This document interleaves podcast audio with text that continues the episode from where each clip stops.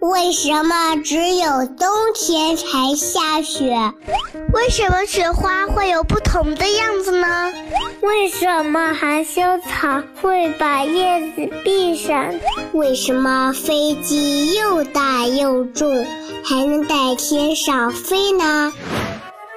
大自然非常奇妙，除了这些，还有更多的秘密等着我们去发现呢。天天告诉你，我的好孩子，你好呀！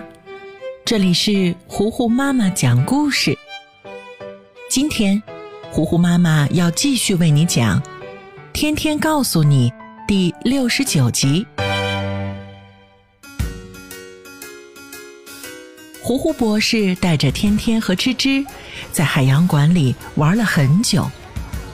他们看了五彩缤纷的热带鱼，凶狠可怖的大鲨鱼，憨态可掬的海豚，还在极地馆看到了走路摇摇晃晃的企鹅呢。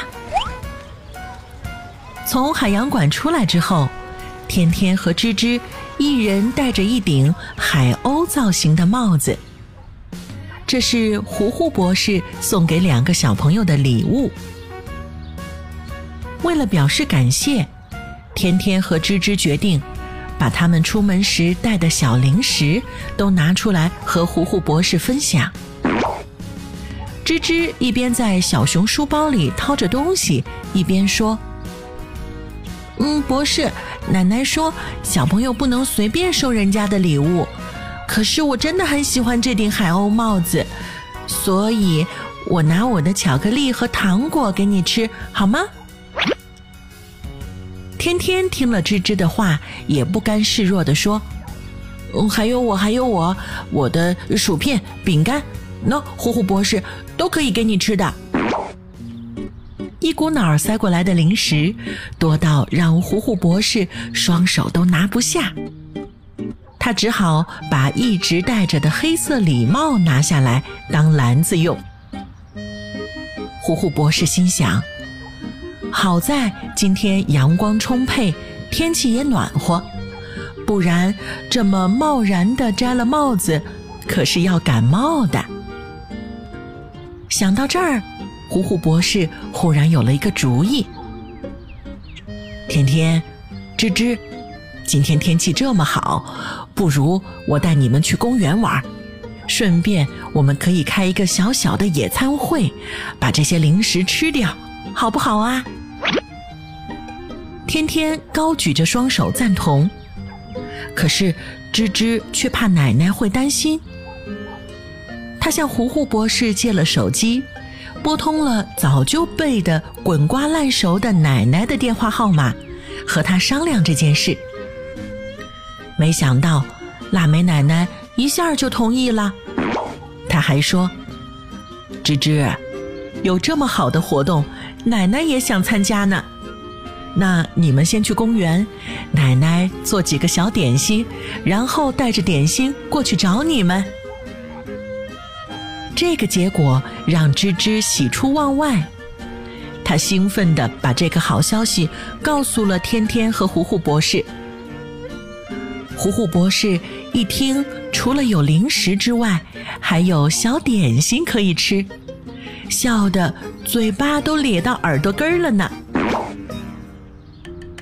很快，腊梅奶奶带着点心和好看的餐布来到了公园。她在广场上找到了正在喂鸽子的吱吱和天天。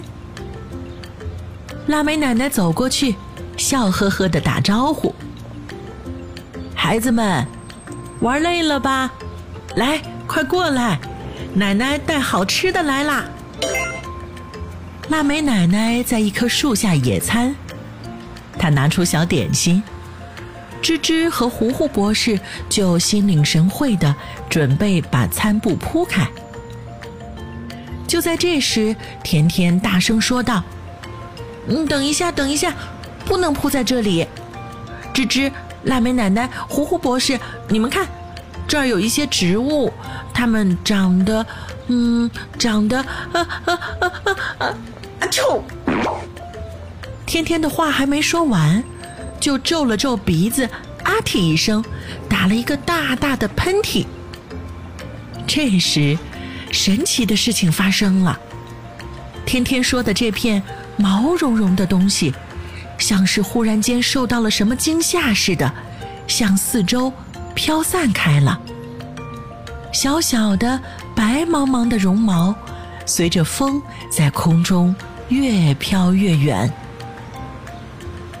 吱吱看到这番景象，赞叹地说：“哇，这个好美呀！”肇事者天天却愣住，不敢说话。他以为自己闯了什么不得了的祸呢。这时，糊糊博士说：“哎呀，这个不就是蒲公英吗？蒲公英又叫做婆婆丁，是一种草本植物。它有棕褐色的根管，绿色带有锯齿的叶子。”但是，最具有特色的还是它这一头白色的绒毛。这呀，其实是蒲公英的种子。如果你仔细观察，就会发现，每一个小小的种子都长得像一把伞。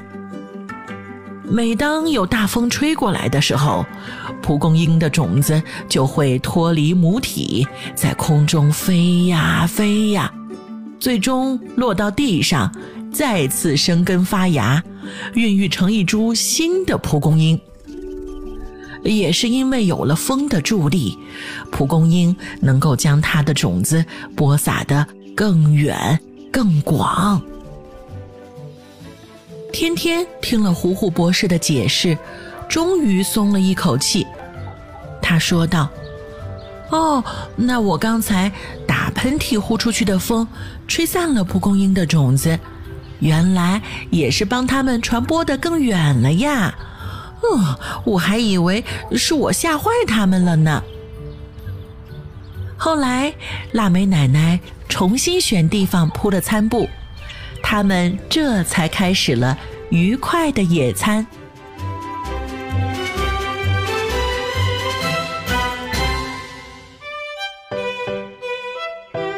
天天告诉你第六十九集《会飞的小伞》，今天就为你讲到这儿了。我的好孩子，我是最会讲故事的糊糊妈妈。如果你喜欢我，欢迎你来微信上找我做好朋友。你可以在微信公众号搜索“糊糊妈妈”。也可以在微信页面右上角点击那个小小的加号，搜索微信号“我爱糊糊妈妈”这六个字的拼音，就可以找到我啦。自然界更多的科学知识，我们明天再一起去探索吧。今天晚上睡觉之前，你要想一想糊糊妈妈讲过的这些故事，把这些知识点再复习一遍哟。好啦，天天告诉你，下一集再见啦。